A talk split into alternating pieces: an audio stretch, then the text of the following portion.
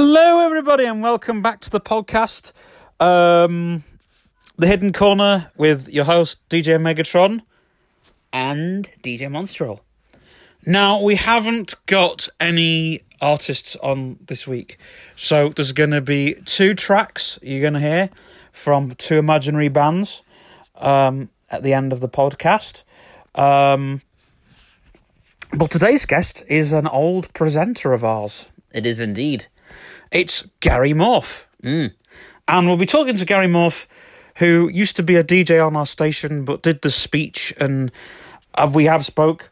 Uh, but we thought we might bring him on um, on the podcast because he's now got a television show. Um, Yep. um, so he has now getting a, he's got a television show, um, which is actually uh, being filmed on his couch. Um, Yep. uh, but it was in a garden, and it was going around doing all the gardens. And um, unfortunately, due to what's happening at the moment, um, they had to be cancelled. Um, so yeah, now I do this show straight from my phone. Mm. I know a lot of people ask, so I'm just going to say I do this show straight from my phone.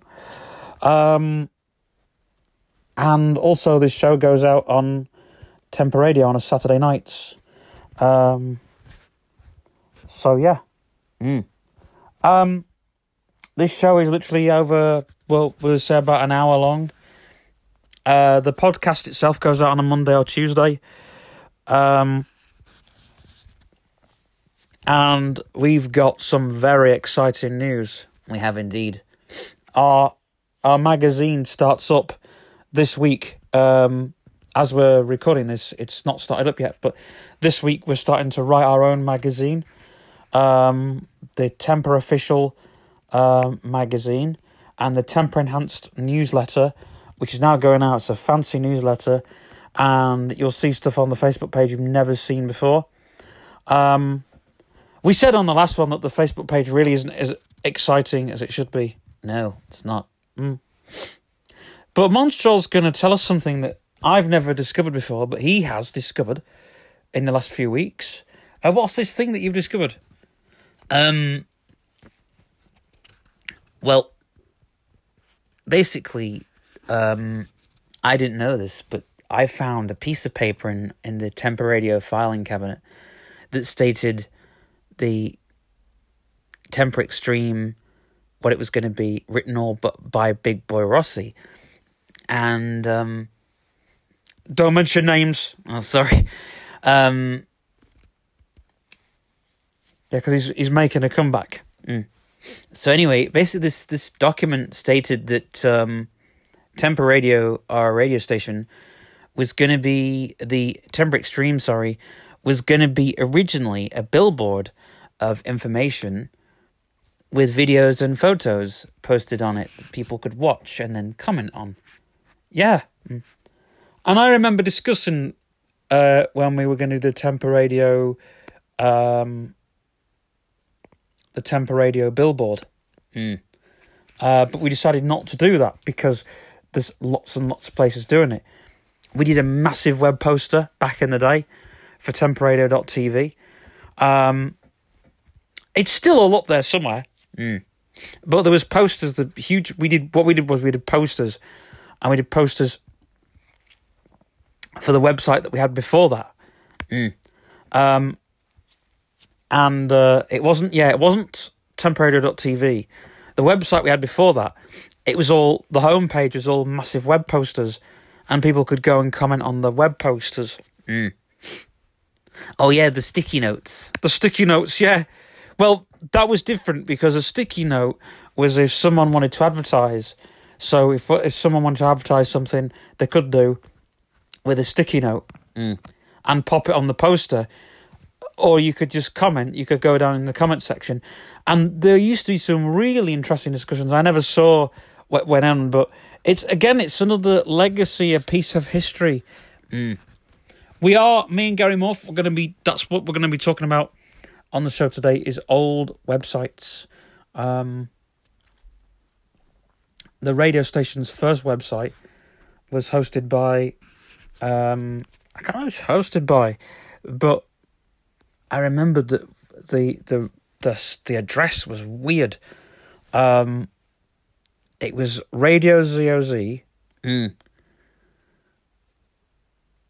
dot co dot uk forward slash backslash backslash forward slash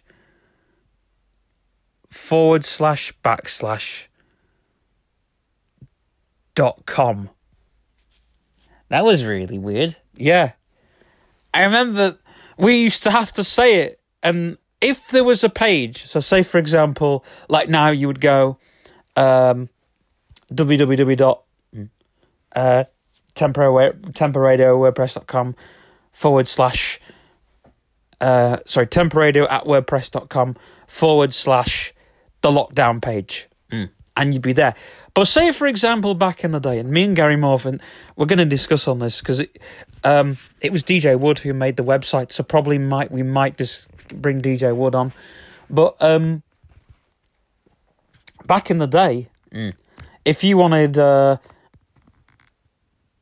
let's just say you wanted the afternoon show it would be www.radiozoz radiozoz forward slash backslash forward slash backslash backslash forward slash forward slash backslash um slash whatever show whatever page you wanted to visit and then dot com. Oh my goodness grief. so yeah um we changed the site very quickly. How long was it that for? ages, ages, because it was the millennium. We didn't know how to do a website. We didn't know how to do a web address. Um, and you can remember how much that costed. Yeah, a, I bet. But it was like, um, you know, but that was when you could have anything at the end, and it was like, you know, mm, well, we'll use .co.uk and we'll use .com. What was with all the slashes? Well, what we did was it was it was forward slash. It was basically all to do with paths. You know, so it'd be the forward slash would take you to one path, the backslash would take you to a back a path. Mm. So you have to go back a path, so it puts all the whole string in. Then forward slash, so it continues it. It was basically an uncompleted website. Is it still up there? Someone's told me it is, but there isn't very much on it. There's a picture of me on there um, that you wouldn't recognise, Mm. um, and you really wouldn't recognise it. Uh, it's like, Is it rec- unrecognizable? I don't know. But but then we had radiozoz.co.uk, then we had radiozoz.com, then we had radiozoz.co.uk, and then um Weren't you .org at one point? no, we were never .org. Never. Mm. We might have been with Tempor- uh, TNTFM at one point, because that had, they had different websites. Mm. But again, that was like, well, .co.uk, because we're in the UK. Mm. .com, because it's American and it's a company. We loved .com. We had .com for ages. Mm. TNTFM.com. Um, but, you know, And then the Temper Radio website, the first one was .co.uk, wasn't it? the Temper Radio website, yeah. Well, we still had to say TNTFM.com because we didn't get the website up and running. Oh yeah. So it was like, then we got it up and running. It's like, I got a new website, yay, woo! And, oh, but what is it? Temperadio.co.uk. Mm. Yeah. And that changed so many times It did. throughout the two years that we had it. And then we got Temperadio.tv. Mm. Um, And that's another story in itself. It is because we didn't. I didn't see the finished website, um, even though I wrote several articles for it. Um, You did? yeah, yeah, I did, and I was in college. Right, here's the funny thing about the the Temperadio website. Through the launch, I never did the launch. Right, mm. No matter how many, because I wasn't at the Parents Parenting 2000. They wanted a DJ there. Scott and you and Battle Mix and whoever else went. They had bouncy castles and God knows what. And they never told me about the street party. It must have been too good to tell. But they used my picture, Mm. right? They used my pictures, which I allowed them to use, right? Mm. So they made it look as though I was there, right? I was never at launch. When you see the article on, on the website still there, Mm. right? There's an article of me on the website. It's well, what a wonderful time this is. You know, great launch and everything. And it's great to you know have a relaunch. Now we've moved into a new place and everything, right? Mm. It was me who wrote that, by the way.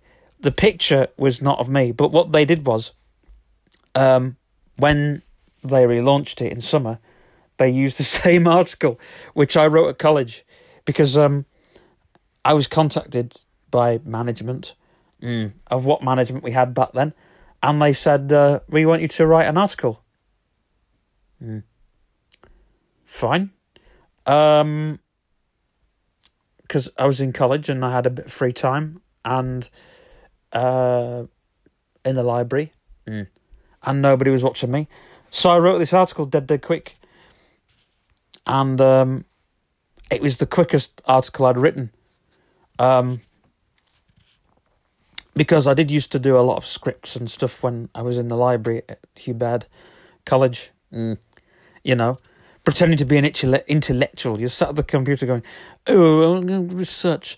And I remember, because it was like, you know, um, writing scripts was the most frustrating thing that ever happened. Mm. We, I mean, We used to sit upstairs, and yeah, because you were the producer. I got the most frustrating job because when you were out, I was forced to write a script, and I was like, "Oh, but I don't want to." And I was like, come on, Mm. I can't write this show. I've got to go out. Mm. And so, But remember, like you would go out and like leave me writing a show, and I'd come back and I was like, "We need to sit and talk about the script." You're like, "No, no, I've got to go out again." And I'll be like, oh, was that on a Wednesdays? Mm, Wednesdays were the best because I'd come home from town and, and I'd be like, Monstrel, I've got to go out again. and it's like the scripts were like, but they did come together somehow. Mm. Somehow. Mm. Yeah. Because I was jetting off to college again on the Thursday morning mm, on the train. And I'd be thinking, so what am I going to write in the library? And I got a phone call while I was on the train. Mm. And it was uh, Liam Bion. I can mention him. Mm. And he said, we want you to write an article. Be like, yay, write an article. And again, because you've got to remember, even though the adrenaline was pumping in 2011, even though we partied really hard those two years, uh, well, to 2012, mm, three years, whenever it was, uh, three years we partied really hard. mm. But also, like in 2012, I would be like putting all the work in, or like giving monstral ideas. So I'd be away at college, typing all these notes. I'd get tons of emails. I'd be like, "Oh, what's he doing? Giving me these emails?"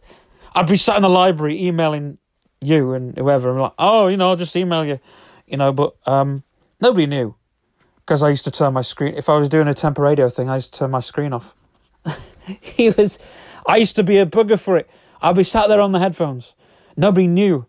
I mean, you know. Mm. And then I used to come home and I'd be like, I've got this for you, Monstrel. But I'd be like, I remember that Wednesday, and it'd be like, I've got a script. And I came home one night from the the Birkdale Labour Club, and the first thing he said to me, "I've got a script, an idea for tomorrow," and I'd be like, "Oh no, what is it?" Mm. And um, you were like, "It's the uh, the the jukebox." That was your idea, wasn't it? It was, but you did another idea because we stopped it. Remember, we stopped the um, the jukebox. Mm. Um, And we could be bringing it back soon. we could because the Make It Workshop I've got um, a shop where they're going to be selling jukeboxes. So we might have a jukebox come back. It'll be good that like a jukebox. Yeah, and we selected songs that we stole from Meal Scop, Yeah. and we played them in like an order. Um, and that was a feature in the show that we really enjoyed. It took up most of the show though. Like It did. It it, it was like those ninety minute cassette tapes. Mm. The first bit was like the jukebox. But you got to remember, you know, for a mid morning show, you've got to think, how on earth are these people going to, um, you know, take something and run with it? Mm. And we did. We took, you know, a lot of these things and we ran with them. Mm. um, for a good while. But um, you've got to remember, things went dry after a while. They did. I remember when you came in and you said, "I'm doing a documentary. I need a script." Yeah. And I said, but it's for my English project. Um, I, to tell you the truth, um, that was a show that you produced. I did. I produced all of Megatron's shows. He produced every single one of them, even the ones that I was covering on. Because Monstro was my, my man back then. Mm. Um, And then obviously things happened. they did You know. because we were writing the script. So obviously, if you're writing a script for a show, you don't want to be.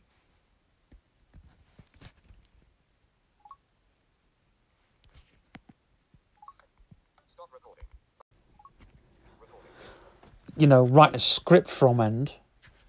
Um, but people don't know, like, um, And your stepdad was not angry because you said it was an English project. Do you know, I showed him all the research that I did. I used to come down and I showed him, right, this is. Mm, I got the whole. Um, thing out because I'd have to braille word for word what I was going to say. Mm. And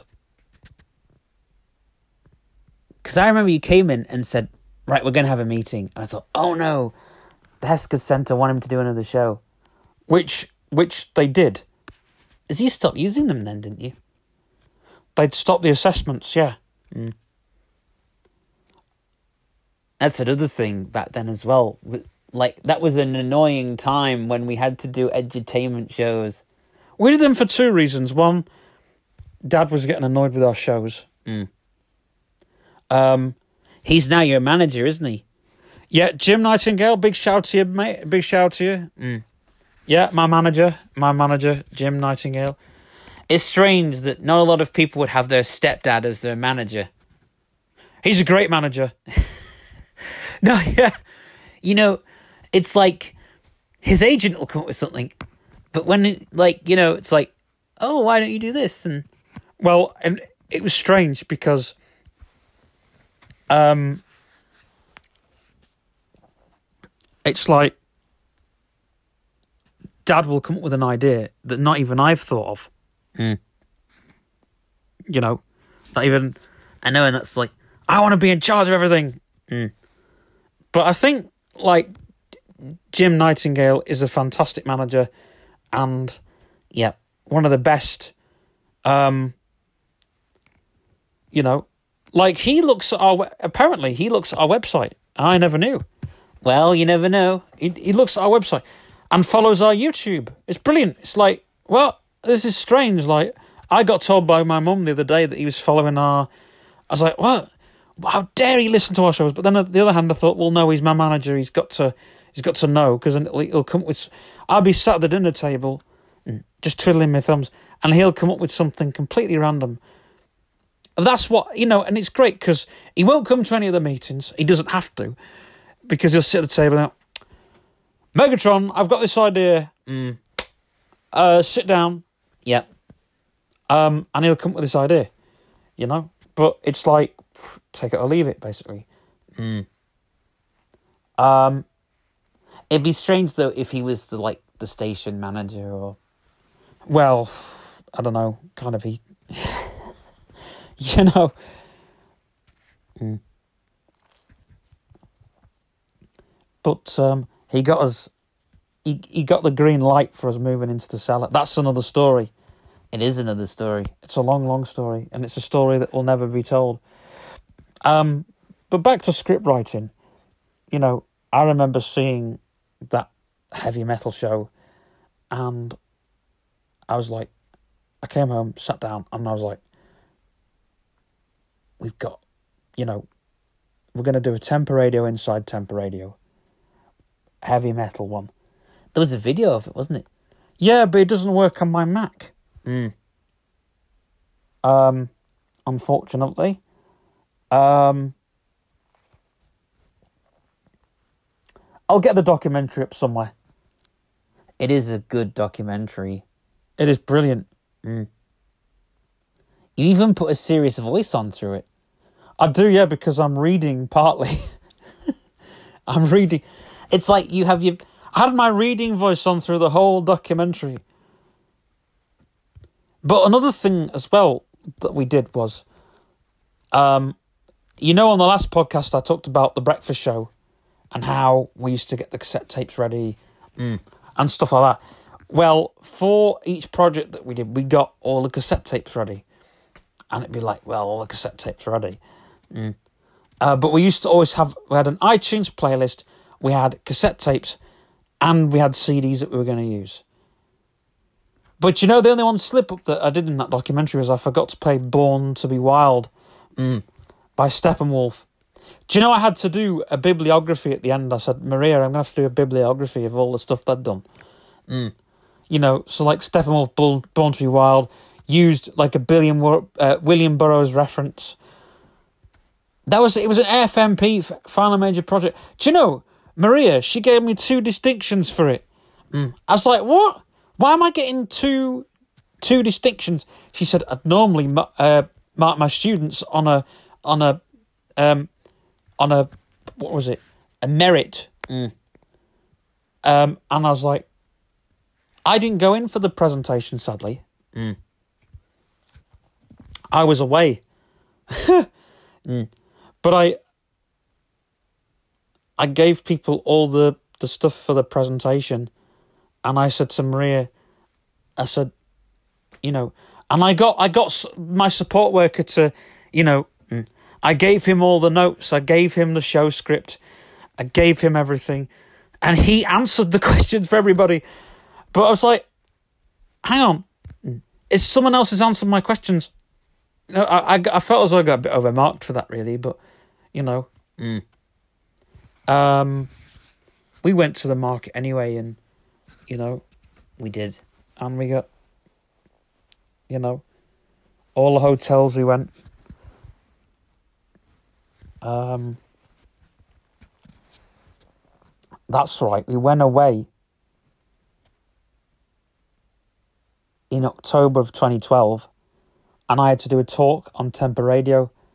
I'm like, I don't want to talk on this.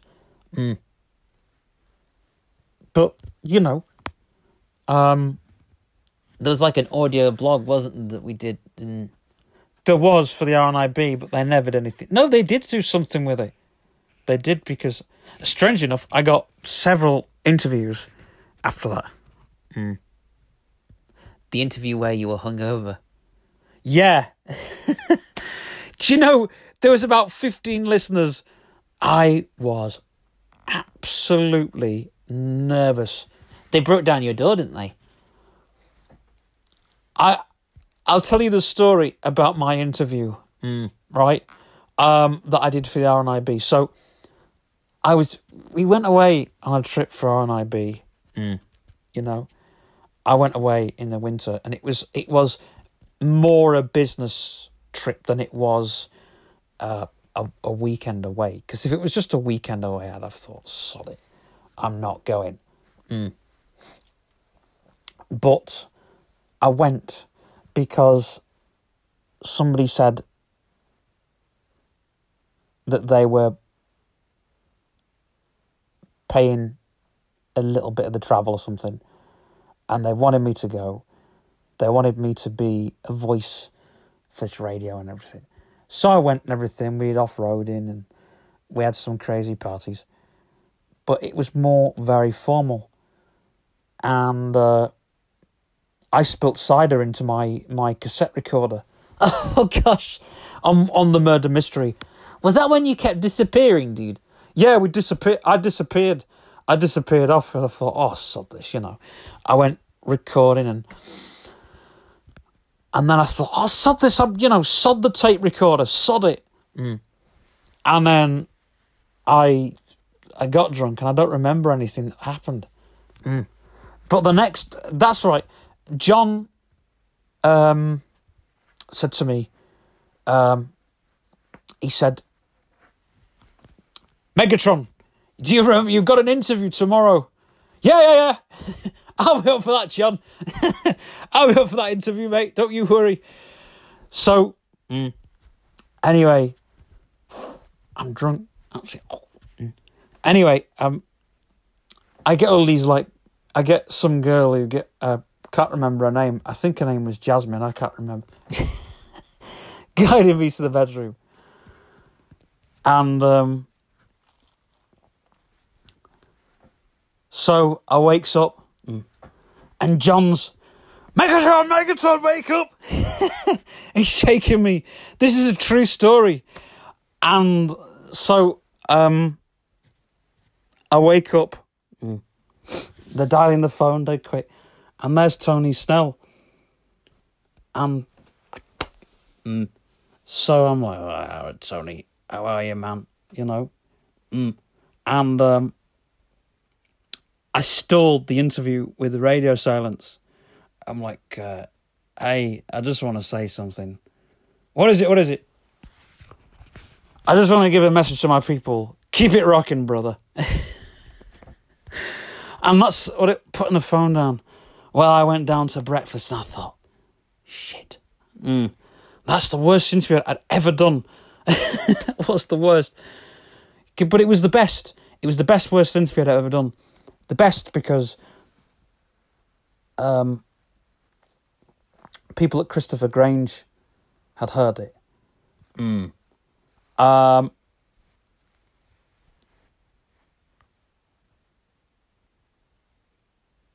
you know, What the people at Christopher Grange heard it. They did. And they had that interview, and um, there was a few embarrassing things about it, really. And I had to tell everybody, look, I was hungover, you know. Mm. And they were like, "Oh, no wonder." But they, everybody knew. I was like, "Oh, a massive." Didn't you talk about the off roading? I did. I, I talked about the off road, and I said, "Look, you know, it's like when you're in a car, it's not like your normal, you know." Mm. Um, it's a bit lumpy and bumpy, but you know,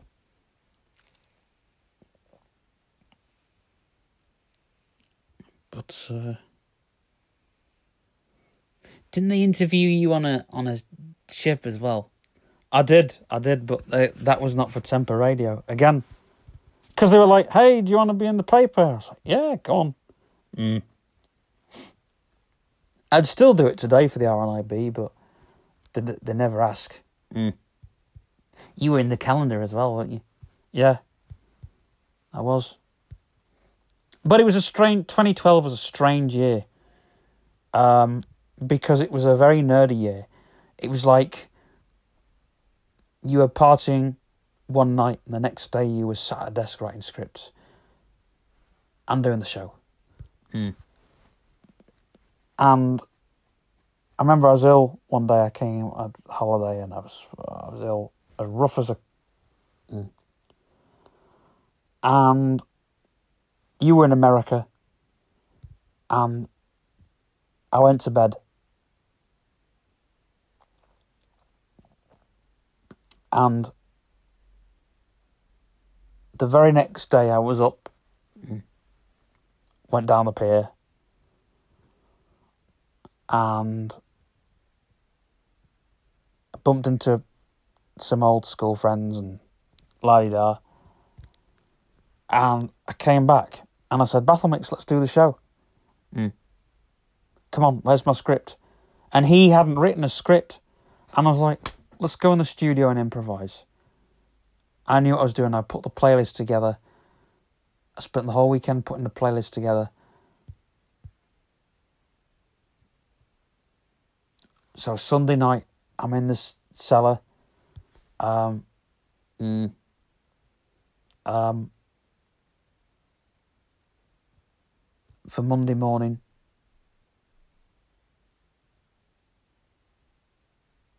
And we didn't have. It was no Monday morning. I rocked up in the cellar, did the show. And Battlemix was like, "I'm not saying good morning." He was he was grumpy, wasn't he? He was, um, when we did that. So, anyway, we've reminisced quite a fair bit. We have indeed. let's talk about some of the new things that are happening. Well, um, people keep asking me about Lockdown Fest, um, which I'll be playing on Sunday on next Thursday Night Divider.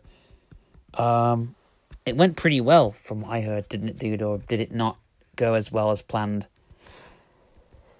Um, do you know I was away for most of Lockdown Fest? Was you? Yeah, but stuff happened that I can't talk about. Oh no. It's Lockdown Fest has been very strange. It has.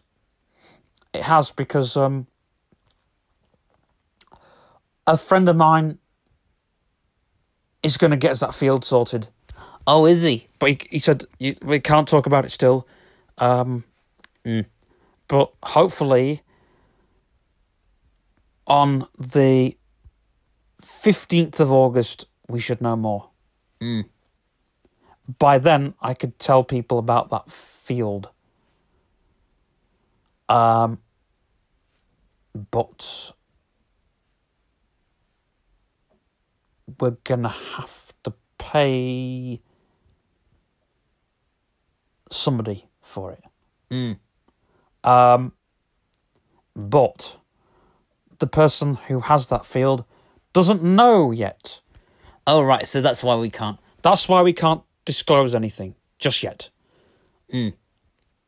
Um, but at the moment, it's because the way things are, and that field's a bit messy. Um, Is it a messy field? yes, it's a messy field. It's worse than Glastonbury. Um, for us to use it, it's got to be in. One notification, 2:06 p.m. It's got to be in amazing condition for a field. We said on the last podcast that um, we have contacts for a field, but I'm not rushing to use a field if it's not, you know, you you know, if it's not fit for purpose. Which, in my eyes, has to be. You know, a field is a field at the end of the day, but Mm. um, we can't disclose it anywhere. Um, but we were supposed to have about 20 bands on that field. Yeah, on that field alone. Um, the people have just said, leave it with me, have just. Mm. It's like a, a leave it with me pro, you know, process. It might be that they let us use a field or something. Mm. Um, you know.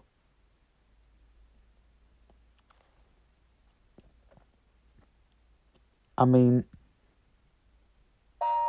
It's two o'clock p.m. I mean, they've got they've got resources. I can say that much, but it's all to do with noise level. Mm. Um, there's so many contracts to sign. You know, it's not just like using a field. And we don't want to go that time when we went to New Lane and Oh, yeah. I was again. I wasn't even there. That was Open Music Festival twenty was it twenty twelve? Um, no, 2011. We did open music festival, Mm. and that was at a friend's house. Um, and we did it on the field, and we had our own stage and everything. But then we had a field that we rented for the week after. And they got there, right? Mm. And because the band were too loud, they got everybody got thrown off the field within seconds. Mm. Right? But the festival still went ahead. Mm. So they got acoustic bands to play. Oh, what a nightmare. Mm. So we we're hoping that it's not another new lane event where we go, oh, you know. Mm. But um, that's a bridge we're going to cross when we get to it, because you know you have neighbours, you've got to respect them, you know, Mm. all that sort of things. Respect all the farmers and Yeah, yeah. You know, and uh, we want a bit more than just a few bands on there. Um, you know, fair rides, the lot, basically. I mean you could do a, a festival at Pleasureland and You could, but we want to. We want to do something. Mm. We want to do something ourselves. You know. Mm. Which I mean, the tickets to get in will be what you'd buy a record with. So about you know ten pounds or twenty pounds to get in. You know. Mm. Um, I'm not sure the prices of the drinks or anything when we, you know, when they get in there and stuff like that. But it's literally, you know, to get in is not going to be dear. The drinks might be dear. Mm. Uh, the food might be dear, but at the end of the day, Mm. you know, you're at a festival. You've gone in, you've gone, you've paid to go in to that festival. Um, I mean there's talk about us like going to Victoria Park and doing it there and Well, wherever we can do a festival. I mean, if we can put a festival on, it would be fantastic to do. Mm. Um, but me and Scott are at. We've been tearing our. Seriously, we've been tearing our hair out for the last few couple of months. I can tell you now, Cellarfest. Um, at the end of our garden here, we were going to have a stage there. Mm. That was going to be Scott's stage, and I helped him do that. Right? Mm. Um, now, as you all don't know, lockdown happened. Mm. We had a meeting. Uh, I got a phone call. Tell everybody that Cellarfest is cancelled Mm. immediately, right? And I really want to put three people through this. The you know the pain that it takes to plan a festival because we said um, this year, well, it's 2020. You know, it's a big year. Um, let's pull out all the stocks. Mm. You know, because it's nine. It's not nine years of temper radio. It's 20 years. Mm. Um, but next year, it will be 20 years of temper radio, and we can go, screw it. Mm. You know, all the other years, come on. It's the 20th year. Mm. It's the second 10 years we've been temper radio. Let's go out and party. You know? Mm. And that's what we want. That's what we want to do. You know, you know, tighter production on shows, better scripting, better producers, um,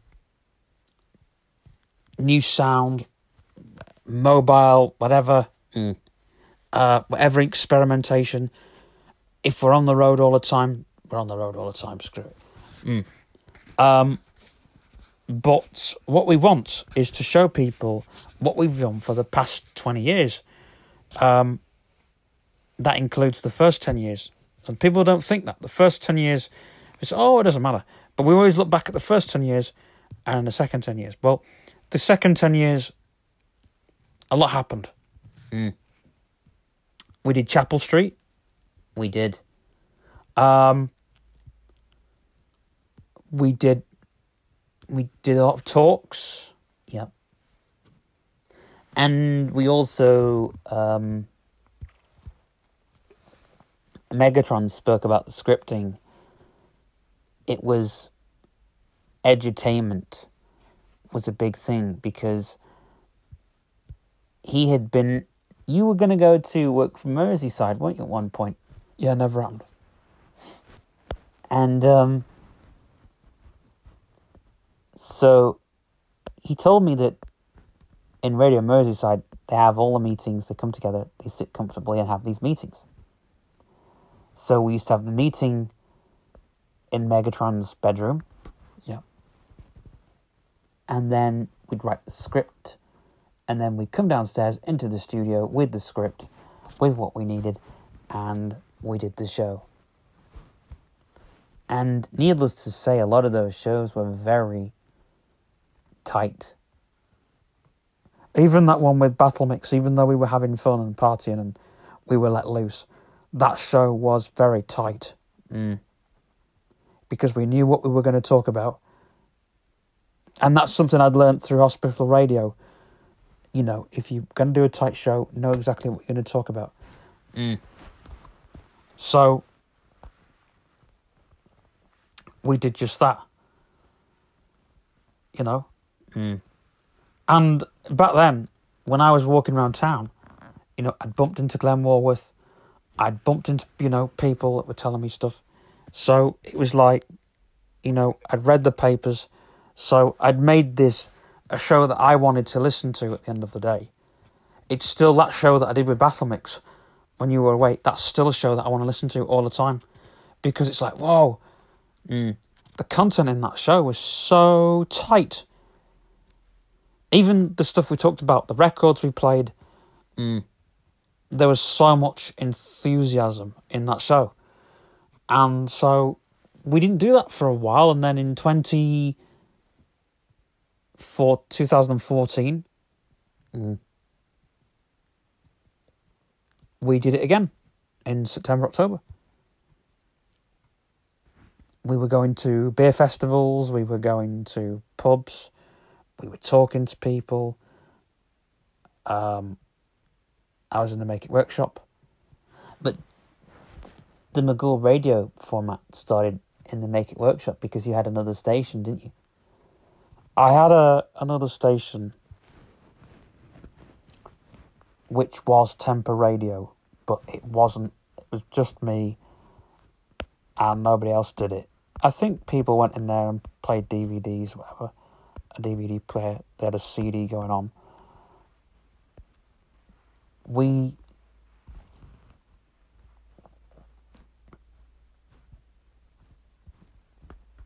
you know, so for example, we go in, jazz music would be playing. And I went in, I'd play what I wanted to play. Mm. And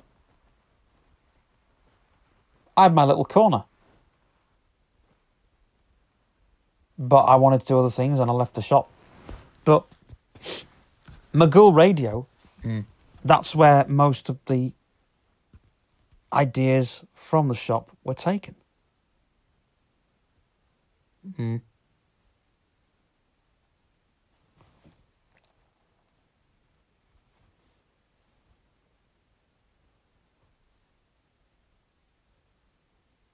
And you hear that, you know. And temp radio in its early days was like, you know, back then it was like you went onto Facebook and the Facebook page was very vibrant. you know, because I've looked back and it'd be like, oh, something amazing's happening, you know. That well, that was me sitting around. Um, if I was bored, I'd be like, "Oh, let's put an advert on Facebook." Mm. So there was about hundred ads on Facebook. It'd be like, "Why are you doing hundred Facebook ads?" But then people would follow it later on. And now we just put descriptions of our shows on there and what's happening in, in the shows. Yep. Or if there's something I think that will interest people, I share it on there and Mm. yeah.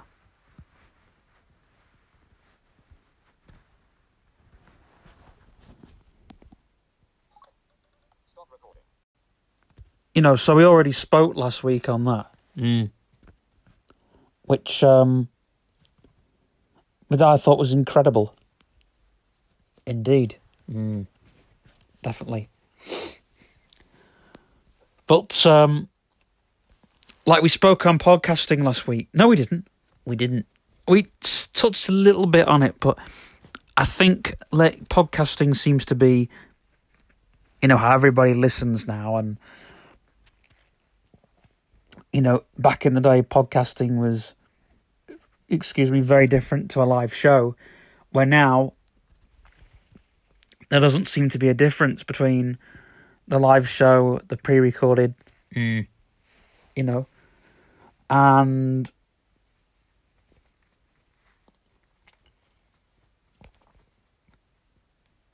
we don't care how people get our shows as long as they listen. Mm. You know, we see the stats. You look at the YouTube, you think, "Gosh, wow." Mm. Well, I've seen the YouTube over a couple of months and thought, wow, the the breakfast shows seem to be the most popular ones, and Yeah, mm, Thursday Night Divider, and it's so scary. You know, Mm. it's like I'm just gonna take my hoodie off. Mm. I'm just collecting in sweat. um, but it's like the cellar over the years. We've not discussed. There's a lot of things we've not discussed. Mm. You know, the cellar has given us so much adventure. it has indeed. you know, and there's still a there's still a lot through temp radio to be explored. I think the next,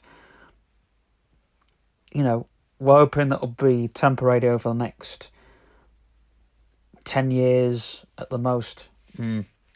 um, because we're not overruled by anything now. We're we haven't been with Demo FM for a while, and Yep, we haven't. They're not. They've not been our sister station. I know. Well, I'm not going to spoil that because Gary Morph's going to talk about that too.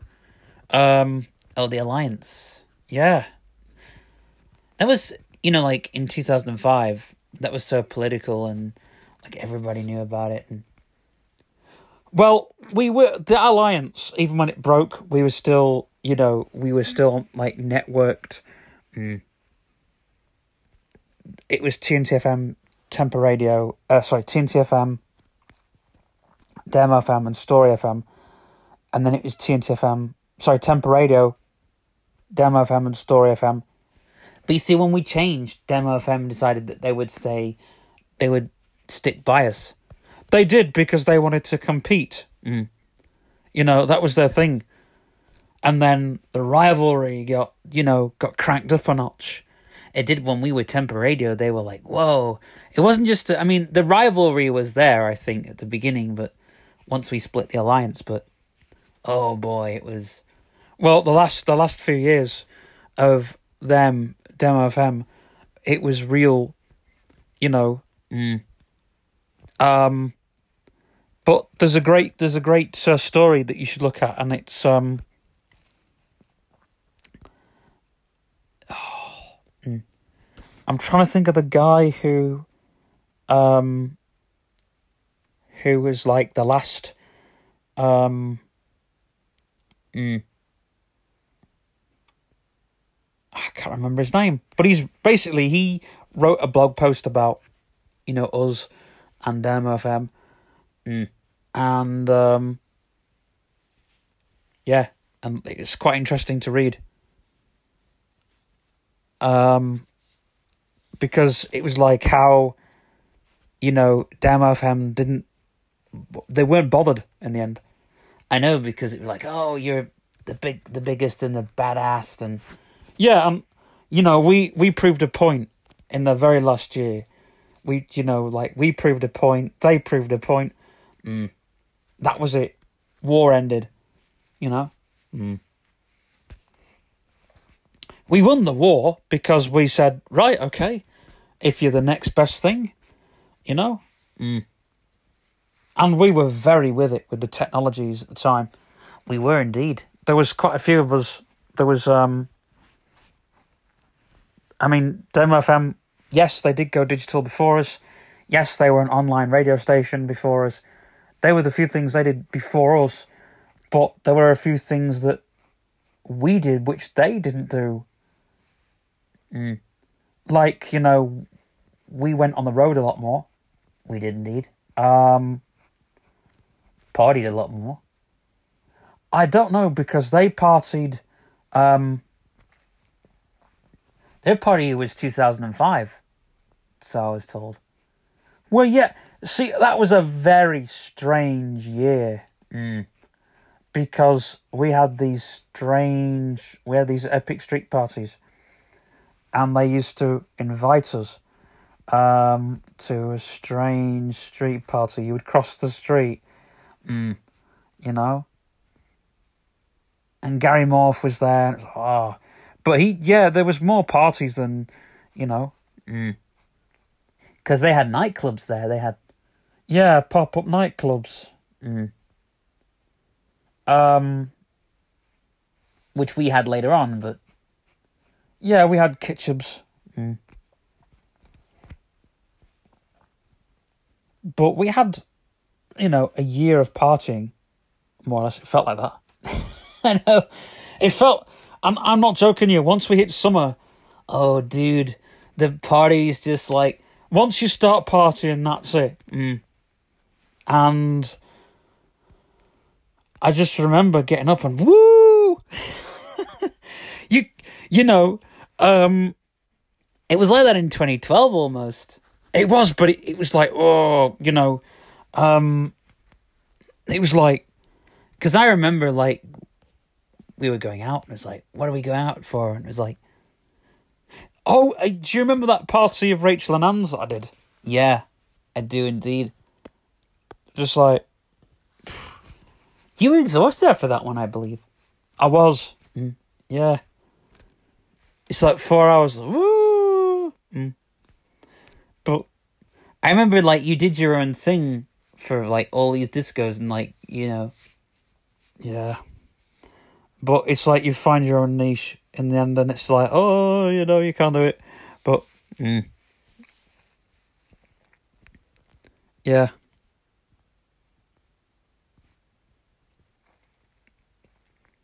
Twenty twelve ended with a bang. I've got to admit. Mm. It really did end with a bang. Because, you know. Um And next year, it'll have been 30 years that we've done the breakfast show. Oh don't remind me. It's like 30 years since. It's it's no, it's not thirty years. Mm. It's not. Um No. Eighteen years of breakfast shows. My gosh. Yeah. You've done more breakfast shows than Hot Dogs and Eyeballs or anybody else, Tim Davis, anybody else put together. I don't know. Hmm. I've lost count. I did all the breakfast shows in 2004 and 2005. No, I didn't. I did them from September. That's when I started doing them. But in 2005, you know, you look back to something like 2005 when we, you know, we did shows and you know, how did we do them? Yep. I remember you got frustrated, you know, like you and Battle Mix. It was like a. Can we talk about the relationship of you and him on air? And Well, me and Battle Mix on in you know when we were when we were in the studio, we were cool. But he, do you know, like he lived here at the time. Uh, he lived here, and he also lived at home. So like he would he would go home of the weekend. He'd have all the tapes ready. He'd be here on the Sunday, yeah, and then go home, then come back when I was here. Oh, dude. And there was a bit of friction between me and him. But when we were working, mm. when we were in work mode, we were like, woo! party on, people, party on. But when we weren't working, he was a nightmare. Because I remember was like, I'm going to the fair! Woo! I'm going to some awesome party and you can come too. No, I can't. Yeah, you can. um,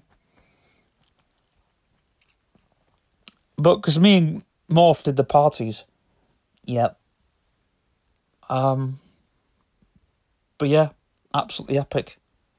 So the magazine, which you're starting on this week, what's it going to mention? Lockdown Festival. Uh, it's going to talk about Eprox's new video, Oh, yep. Video release. Talk about that.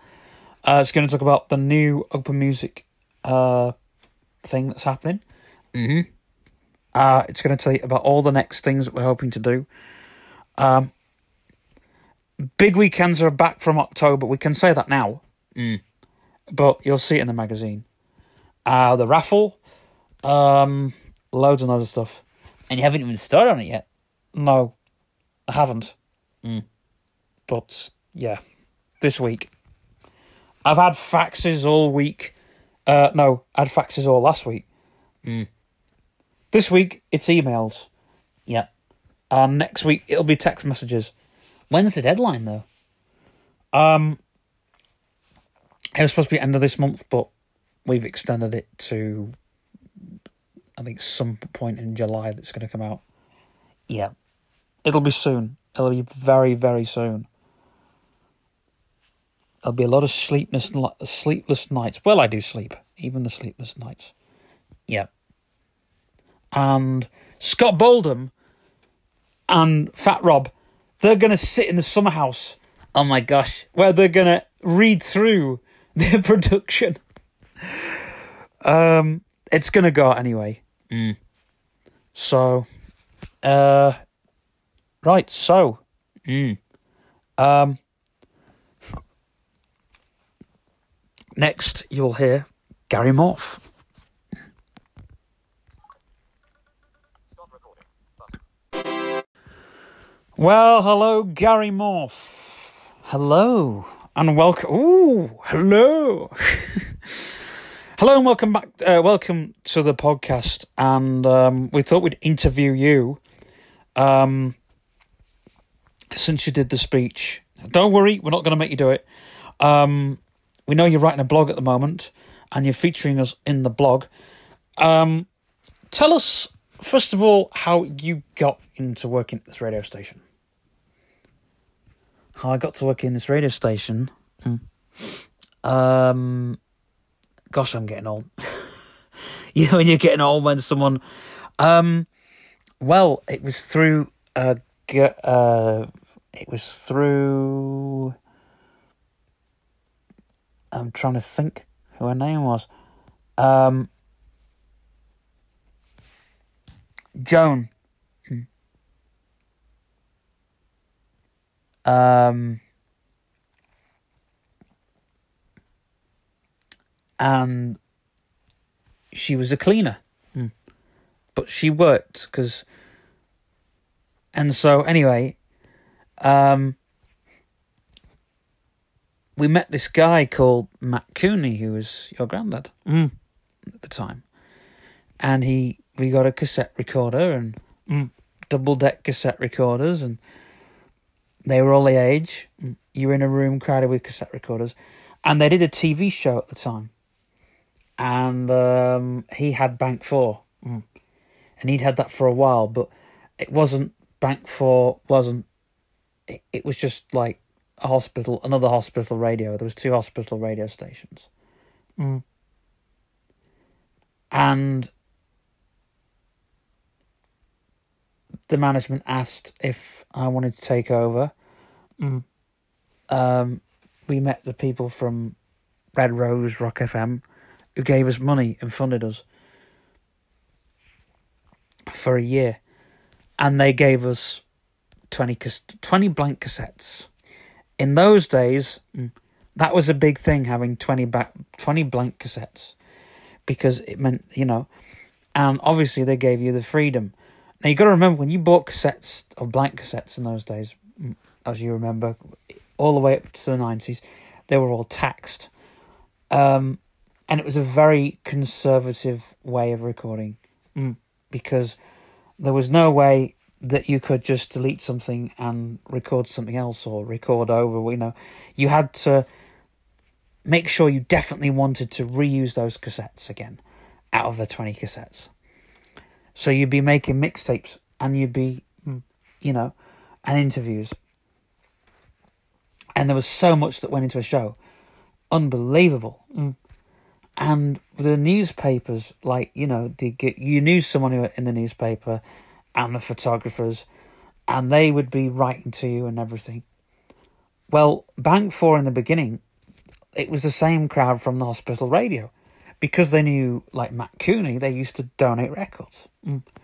They had a secretary who would go through all the records and go through all the letters and, and go through all the mail and go through all the taping. Mm. And that's how it was all done. You know, they would record shows and record time.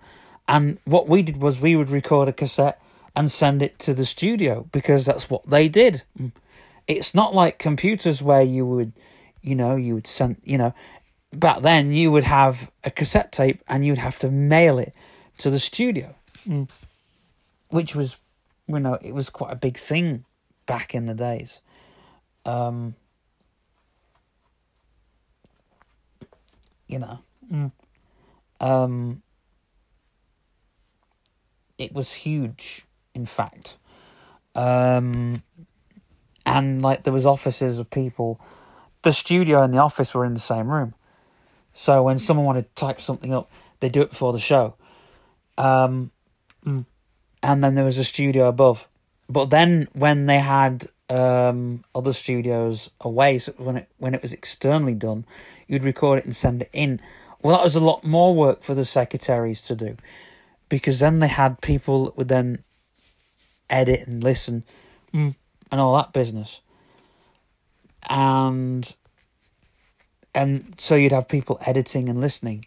Mm. Um, the people editing they would have a big job because they would edit like they would do edits um and Matt Cooney was very very conservative mm. he would he would he, we weren't going to get any new tapes or you know mm. so we had to use the same cassettes and uh, that all implied through the whole 90s period mm. Talk about the, the crash very quickly. The first crash, because you were around for that, weren't you? I was around for both the crashes. um, well, I mean, they sort of, I mean, they were separate when they happened, but um, not long after one crash happened, the first crash happened in uh, 93. Mm the first crash happened. I thought it was 89. No, 93.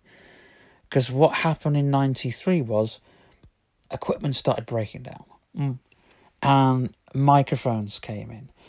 And back then, the other people were bringing microphones in, but they had you had to rent microphones. Another thing you had to do was rent a record player, or mm, uh, you would rent um, you'd rent a record player or you would rent a cassette player or mm, you would rent all this, rent cassettes, and there was all this kind of thing. So the tax tripled. And that sort of happened. Mm. The crash did go over a little bit into 95, but by then the station had been saved. After Matt Cooney died, um, we got a, lot- they got a lot of money. Uh, the new managers, a guy called Ken, I can't remember his last name, mm, came in, and all these people that were rented to come in, and they brought better cassette recorders, mm, big mixing desks, more microphones, and we didn't have to. The only thing I think that we had to pay for was the space. So we met this band called Ad Ronnie's, and we used to broadcast them, mm. and we did TV shows. Some of them went to MTV; they were sold to MTV, but some of them weren't. The ones that weren't sold to MTV, we we kept, and that was the problem when we went into television broadcasting. It's like, wow, we got all this money, you know. We had these television cameras, and when you have television cameras, what you don't realize is the time to be on air. And uh, our boss said to us, "Right, this film, you know, because he would develop all the film at the end of the week, mm, um, for all the photographs. But what he did, what he didn't do with the film was like all the videotapes; they were all stacked up in his office." And then the you know the radio stuff that was done was done very differently. So all the people came in and auditioned and we ran workshops and things. And there was lots of ideas. Um there was even a a club called fun with laughies whoops. Sorry. I've slipped up. Mm. i'll be back in a minute You've not stopped the recording. No, no, no. I'm still recording. Yeah, there was there was fun with Laffy's, which um was a workshop. You know, and it was um. Anyway, your I think your dad Jeff Ball used to listen to the tapes, mm. and things got more conservative. Um, because um you know because your dad had to listen to the cassette tape before it went on air mm. and that was strange because people would listen to the cassette tapes before they went on air mm. well what happened after that was um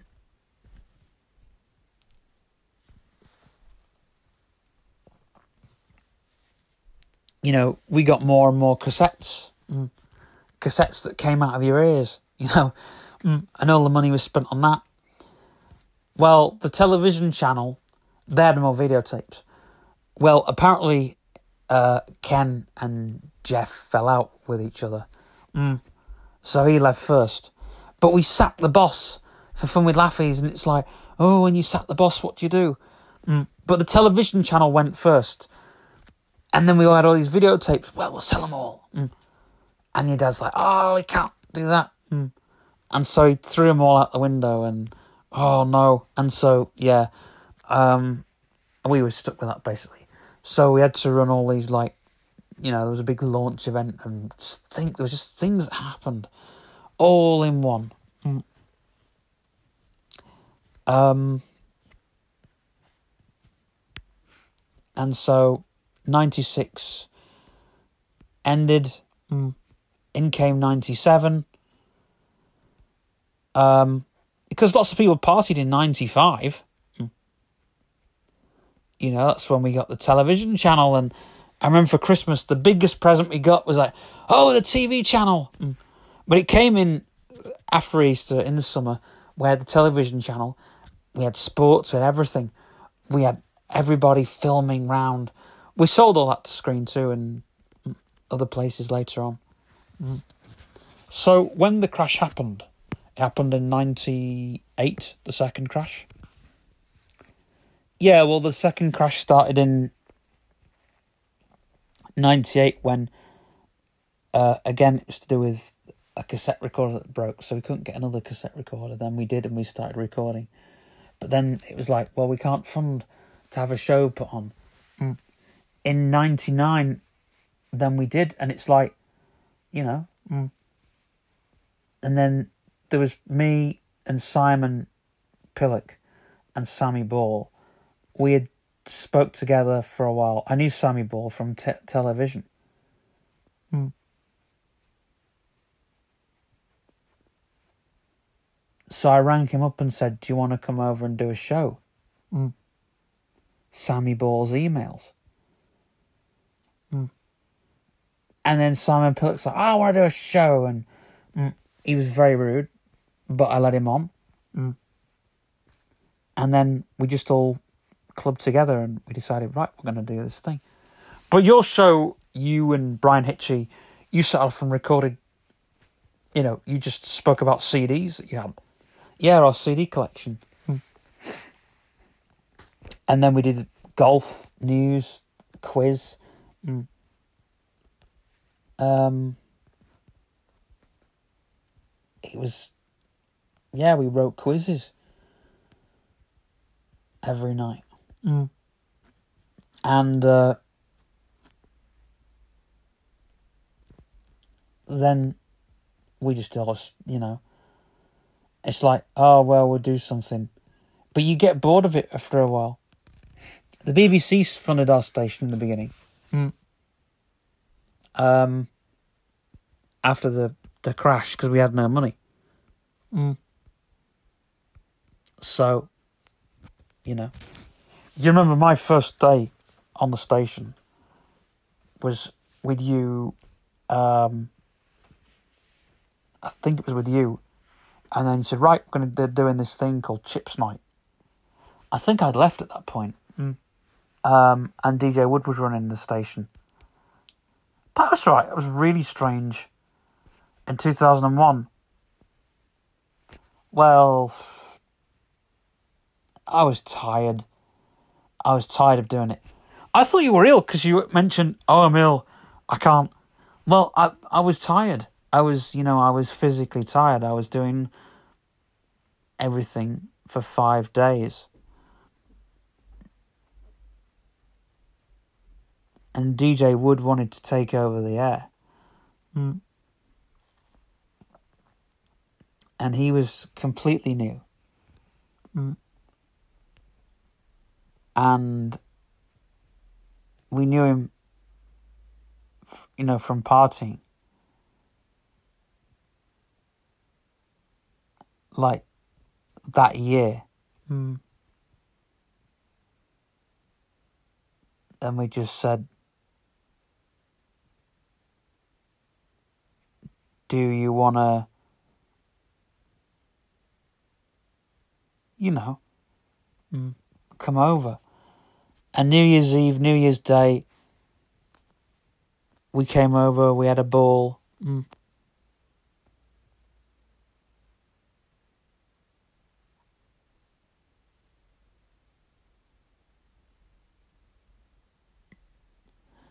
And then they started recording. Mm. in I think was it uh all the way up to Easter. I think it was a few weeks before Easter. DJ Wood was on. Mm. But then he got disliked very quickly. Um, you you disliked him, didn't you, for a little bit? I disliked him because he had an attitude and I just thought, you know, the guy's got an attitude, you know, which he had an attitude. Mm.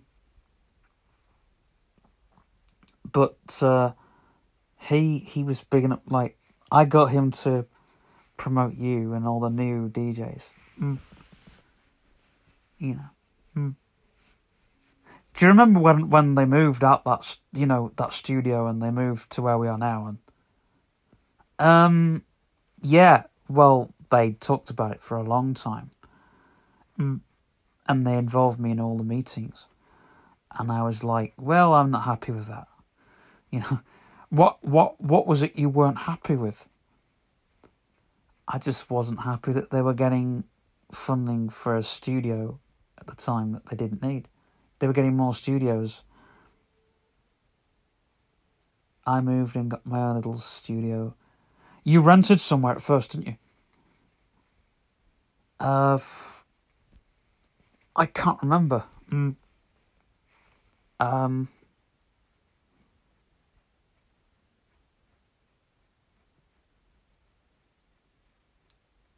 Yeah, I can't remember. I mean, you and DJ Wood used to broadcast together, didn't you? You know when when he. Well, we did, but we didn't we didn't get on because he had his idea because Brian Hitchie left mm, because I was bringing younger DJs into the field, and I was letting them have a chance. You know. Mm. Um like DJ Dream and all them, I was letting them have a chance. You know. Do you remember DJ Hitman? He, you know, he what was his? Uh, DJ Hitman, yeah. But see, the thing with Hitman was, uh, he come on way, way, way, way too late. He came in the, I think after Easter. Mm, he came in and it was very late because mm, it was like the beginning of June. And what we wanted DJs to just come in, do their stuff, mm, know what they're doing, and leave. You know, know what you're doing and leave. And so when they came here, it all hit the fan. Um, Oh, do you remember the queues? Well, I was in a queue, um, because DJ Wood made me queue up. Um, because you you worked here for a bit, didn't you? I did. I worked. I worked. I didn't work in the cellar. Um, you did because you were answering phones. I did, but that's when they, you know, when they said, right, well, dismiss all the queues the queues were dismissed straight after summer. We had to all re-queue. Mm. I was like, I'm not re-queuing. Mm. I remember strange interviewing all the DJs in the queue. It was a strange system. I didn't know you were in the queue. Oh yeah. Um, I thought you were at the front because no, no, no. That's what all the Well, we had a row. Uh, we got here, and they said on such a date they're gonna announce the management. No way. They're gonna announce three managers, three new managers. There was no controller, no star. Who's when's the controller gonna come in? And um, I had a drink and I sat at my desk. Yep and uh, everybody was potting downstairs.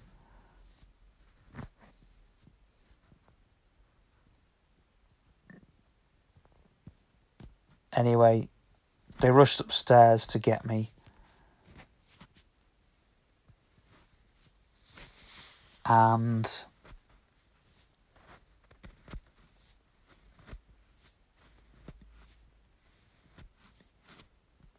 um, I sat at my desk and I grabbed DJ Wood and I put him in a chair and I just said, You're the manager.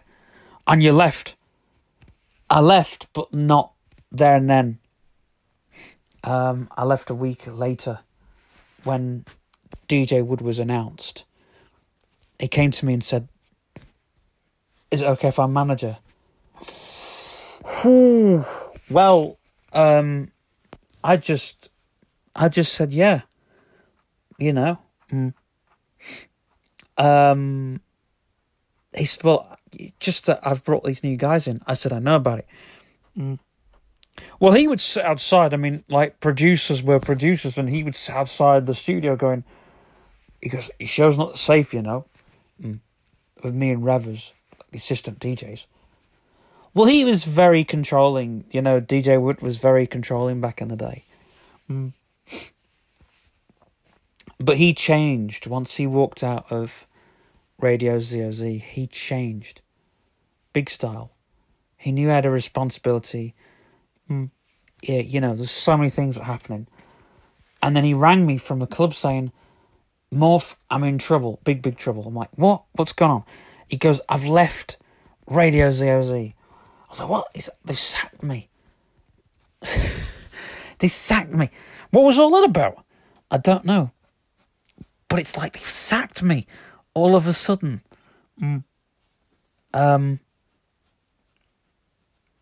and I was like, okay. And I was like, look, mate, I'm tired. I'm going to bed. Mm. We'll speak in the morning. But DJ Wood didn't leave after, you know, it was before Christmas of 2001. That was all of a very weird period. I know because there was a load of this um,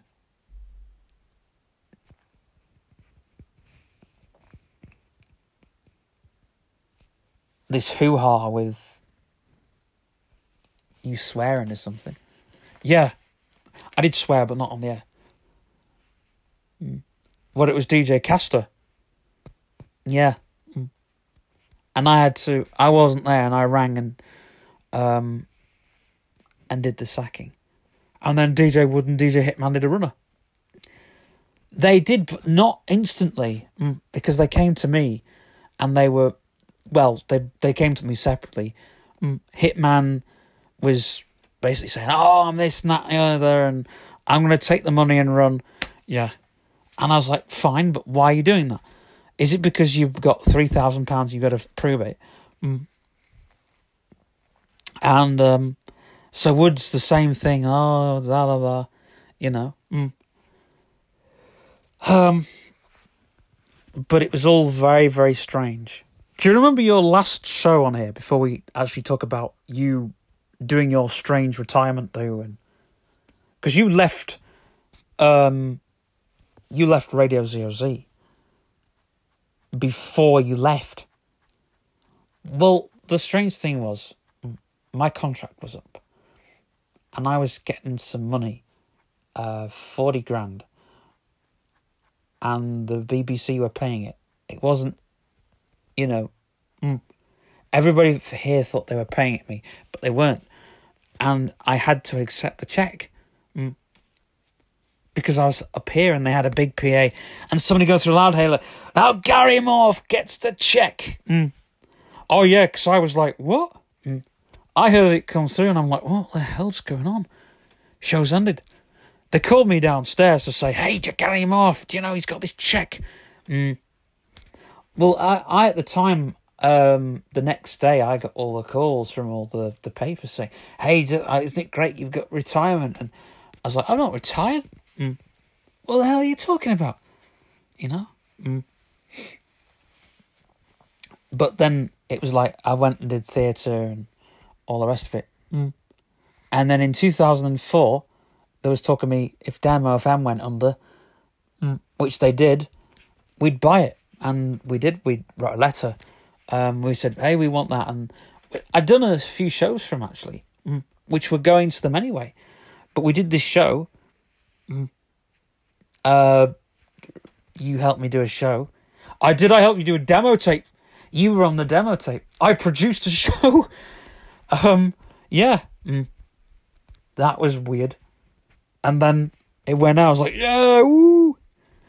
We jumped through the hoops and everything, and they put the tape out like the next day. It's like, yeah.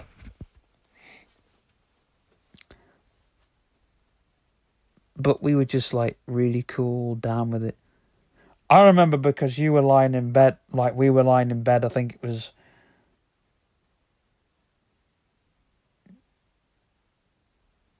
On the Saturday afternoon,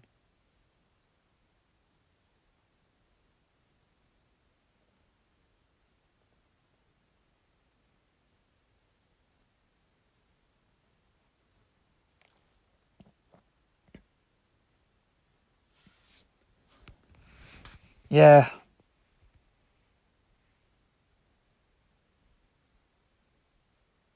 Yeah, so we were lying in bed on the Sunday afternoon.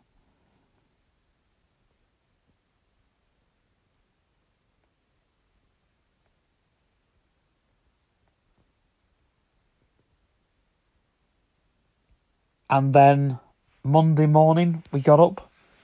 What do we, I can't remember what we did on the Monday morning. We got up, we came down,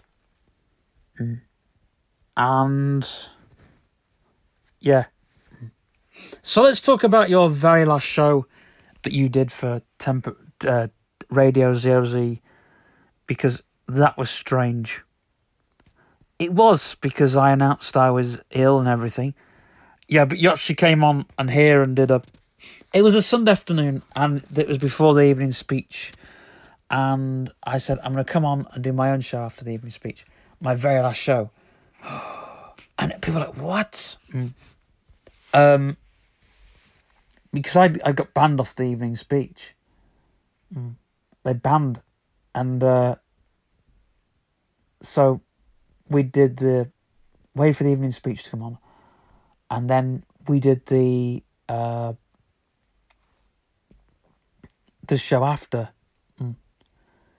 which was like a seven till eleven thing, mm. and we did that show. And when people heard it, they were like, "Wow, Gary Morford, you're brilliant." Mm. That was it because you played the Who and everything. I did. I, I got to play just like normal records and and talk, and I felt quite sad. Mm. Do you remember?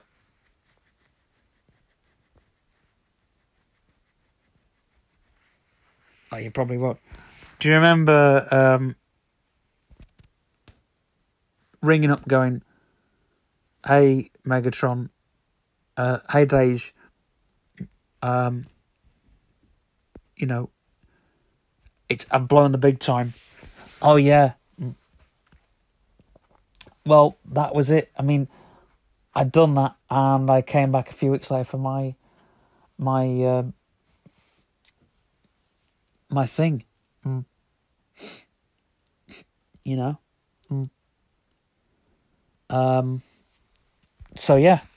So let's talk about the demo FM days because the demo FM days were pretty, you know, they were pretty good, and then there was some pretty grim moments.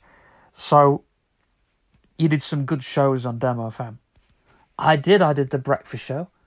Um, not because I copied you, but I was. It was an inspiration, and I thought, do you know what? No, you did copy me.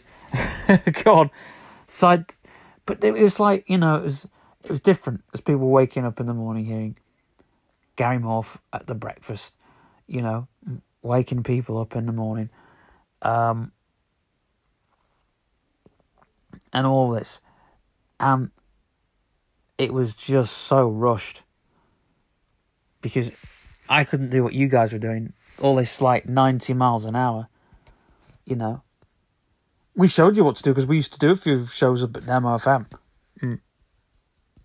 Um, I remember when our CD player was broken here, and we used to get, you know, five shows done. I remember doing five shows a weekend once. Just me and you. I don't remember that. Yeah. Mm. Yeah, we did five shows a week. And uh,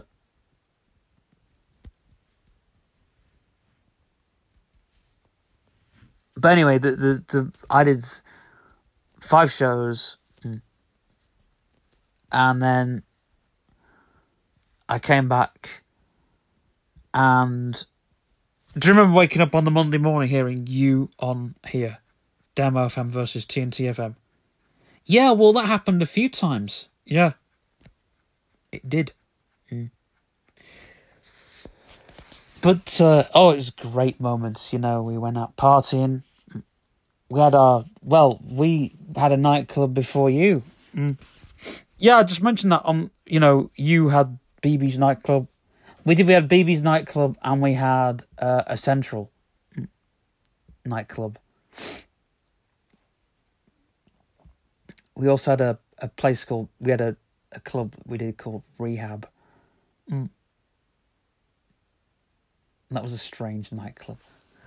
And then we had um, there was a club somewhere called the Provocative, which I did DJ'd at. Mm, Yeah, so it, there was plenty of places, but we didn't do what you guys did. We had the strange street parties. You remember all that? Oh yeah. Mm. But you remember waking up one morning and suddenly it was all over. Oh yeah, uh, th- that happened literally two years after, Mm. and they said, "Oh, you know," and, and had moved out, but you were just lodging there, weren't you? I was, but I wasn't. I was doing shows there, and then I did shows elsewhere. Um, so yeah, I moved to your grand's house in Falkland Road. Oh yeah, talk about that. Well, I don't know because it wasn't really, you know, we just did. I just turned up at the studio, did the show, went home. there wasn't much to it. uh, but you, you didn't like us though. I did. Mm. Oh, you had, you had, um, you had some great shows. The Mosher Morning Show. I came and did that once. Yeah. Mm. Um. Yeah. So talk about the worst moments of Demo FM because people don't know that Demo FM had to had to finish.